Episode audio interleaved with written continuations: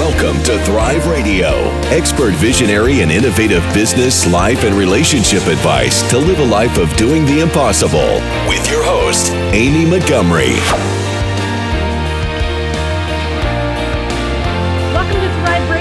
Host, Amy Montgomery, entrepreneur and digital marketing agency owner. Today, my guest is Wendy Holtmark. She's an executive at change management coach. She helps women flip the script for today's changing world, define success in their way, and make a real impact. Wendy, welcome to the podcast. Thank you. So, how did you become an executive coach? I looked ahead and saw that I had a change of season coming with my life. You know, I had this 20 plus year, very successful career in human resources, in healthcare, and in corporate. And just looking ahead to what was next, I knew something was tugging at me just to live my life a little bit differently. I understood that I most enjoyed in my conversations with leaders just really that one to one and really helping them help themselves. There's real coaching element inside of me already. And then I just wanted to marry that up with uh, just something different to be my own boss, to have more flexibility, to really make the decisions about what I'm working on and how I do it. And so coaching fit a lot of criteria for that. And I just networked to a coach and then ultimately hired that coach. And that just really accelerated things for me to become an executive coach today. In walking through your journey, what are you grateful for? Yeah, I'm, I'm grateful for all of it because I've people talk about make sure that you surround yourself with people who are going to support you and be your cheerleader. And I was like, okay, got it. And pretty much absolutely every person, including my husband, was just like so supportive of, you know, thought it was a cool idea, just wanted to help me and do help me all the time. And so I'm really grateful for those people. I'm grateful for the people that I've had the opportunity to serve because they each and every one just teach me something new and new about myself. And all the experiences, even those that just sort of seemed kind of boring, gone on too long at the time, all of those experiences in my life really brought me where I am today. So I'm very, very grateful for all of that. What is your intention and, and what has been your intention in developing your coaching business?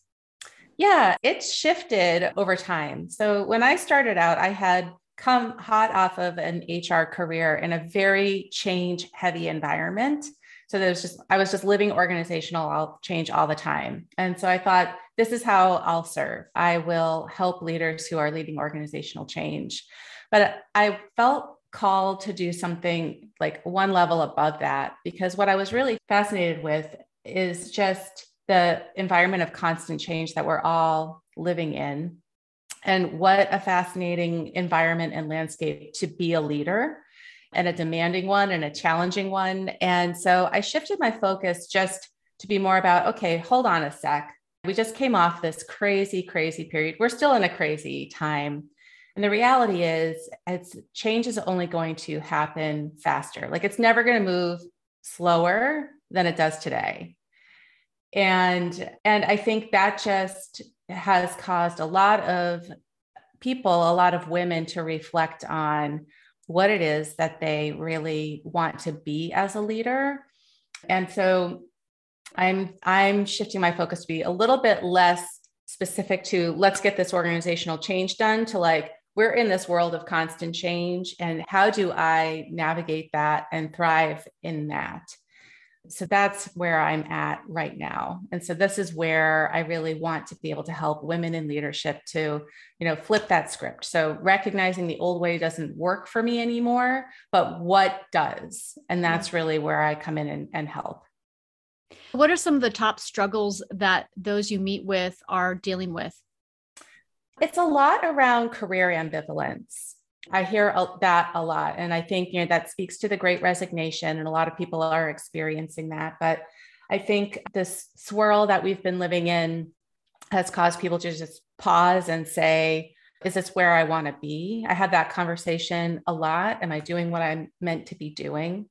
As well as how do I keep my team engaged? How do I stay inspired when I feel just this constant movement mm-hmm. of the world around me and being pulled in a lot of different directions. So it's really around career ambivalence and leading through change and this feeling of overwhelm of, you know, not knowing where to go next. What are some of the ways that you help executives deal with the overwhelm? Well, the very first thing when you're dealing with overwhelm is to stop.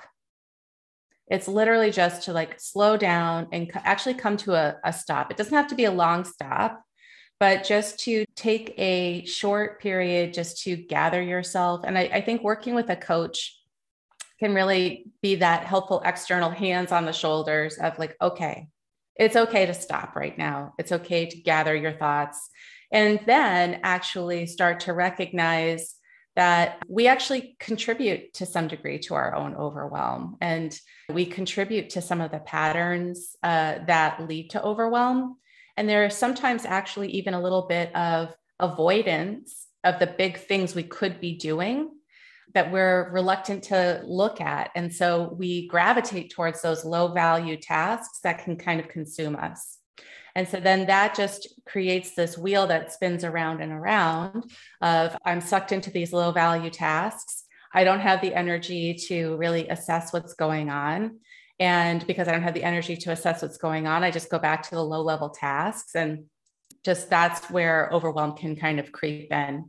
So, really, the very first thing is to stop and then to take a good, healthy look and question ultimately how some of the behaviors that you have taken on are actually contributing to the problem or, or serving an unhelpful purpose, is another way to, to kind of put it. Yeah, I like that. So, how do you help them overcome the constant change and doubt in their career? And we're big in that right now, where mm-hmm. that is constantly changing. So, how do you? What are some of the uh, tips that you help them? Yeah, one thing I've been reflecting on lately, one of the uh, pillars in my methodology is lead yourself.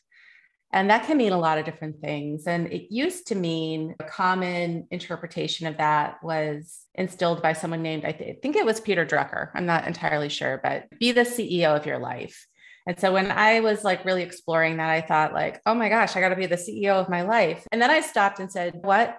No, I'm here as a woman, I'm here as a coach to broaden that definition and to make that real for for people. And I think this the that world of constant change that we're in the concept of being the ceo of your own life just doesn't really like resonate like there's a lot more soul that's needed today to lead yourself and and so the analogy i'm starting to shift towards is be the sherpa of your own life like be that guide who's going to lead you through all of those very unique challenges things that spring up that we none of us could ever have predicted. And so to learn how to actually really trust yourself as that expert in your own life so that you can be your own guide for whatever is ahead. You don't need some executive mindset to, to lead yourself.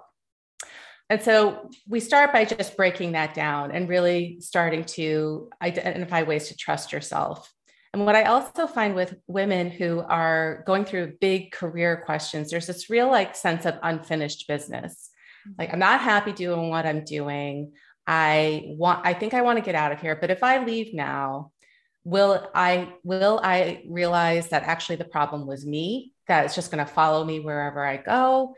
Will I feel like I uh, quit? Well, I feel like I gave up too soon on a challenge?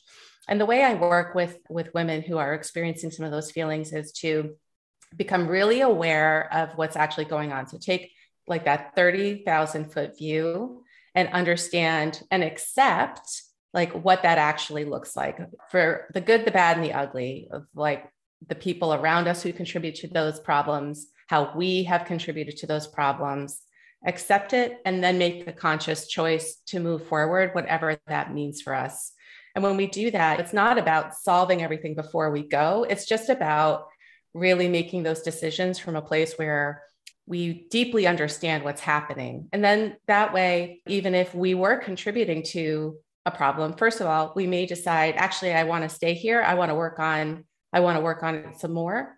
Or we may say, it's time for me to move on, but I am prepared to start a new chapter. I am prepared to contribute in different ways. I'm prepared to be that Sherpa myself. Those are ways that I help with that career ambivalence. Can you share some of your client success stories? Yeah, my favorite one that came up pretty recently. I was uh, talking to a client who was really struggling with asserting her own identity as a leader. She had been kind of raised in an organization from a very early part, stage of her career. And then her manager had been there for a gazillion years, who was very well respected. And so she just kept sort of seeing herself in relation to that person. And her manager was encouraging her when you're in these conversations, bring more of yourself into them. And she, and so what we talked about was I said, instead of thinking about like what Meredith would say or what this person would say, or am I doing this right? Just stop and say, what does this conversation need right now? Just look at it from that level and then say, what do I think this conversation needs right now? And give that a try. And she got in touch with me a couple of weeks later and she said that was just game changing for her. And that when she stopped and asked herself, she was asking herself that question like lots and lots of times each day. And when she did stop and ask it, she heard really surprising things coming from herself that she then felt really prepared to try. So that was one of the most rewarding pieces of feedback I got from a client. And I think the reason it was so rewarding is because it really it was one question I offered, but then like she just used it over and over again and found her own insights. And that's really what I'm here to do is to just unlock unblock something and then just like whoa watch the results flood in. Yeah and it does help to have like a sounding board because how many times are you in a situation where it's like gosh i just need a sounding board and somebody to give me a simple ask me a simple question or help me work through it. And mm-hmm. yeah it's coaches i mean obviously is why i promote coaches and consultants because i believe in, in what everyone does but yeah that's powerful yeah. If you were able to give yourself one piece of advice when you first started out, what would it be? Well, just actually appropriate to that story I just shared. I wish I had, I would tell myself to listen to myself early and often because I think initially it was such a dramatic change from being someone else's employee for 20 plus years to doing all of this. And so I was very eager for external advice and I benefited from that external advice a great deal. And I also am now just starting to focus on integrating that with my own sense of what what works for me. Yeah. So yeah, just balancing that a little bit. I I'm glad I sought all the advice and expertise that I did, but I think I might have just gotten a little like swept up in it. Yeah, it's so easy to do. yeah. I meet people every day that are out there buying every program they possibly can and and sometimes it's that imposter syndrome that we all deal with at one point or another yeah when especially when you're starting something new and you're looking at how somebody else is doing it and you're looking at how you're doing it and you start to second guess it's so easy to go down that route definitely yeah, yeah. and then you get comfortable and you start to make your own rules. Mm.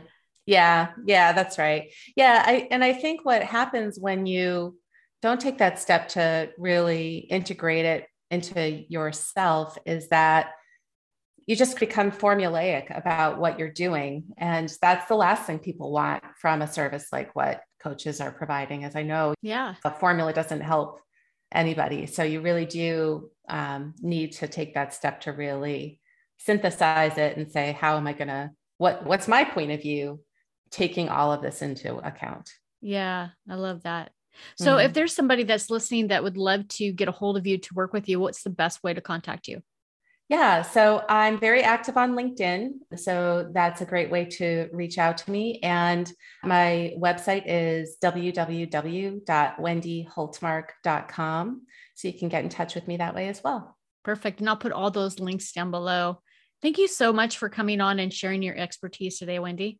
Thank you, Amy. It's been a pleasure. Yeah. And if you're listening, you want more information about this particular podcast or our upcoming shows, you can visit a call to thrive.com. Thank you, everyone, and have a wonderful week.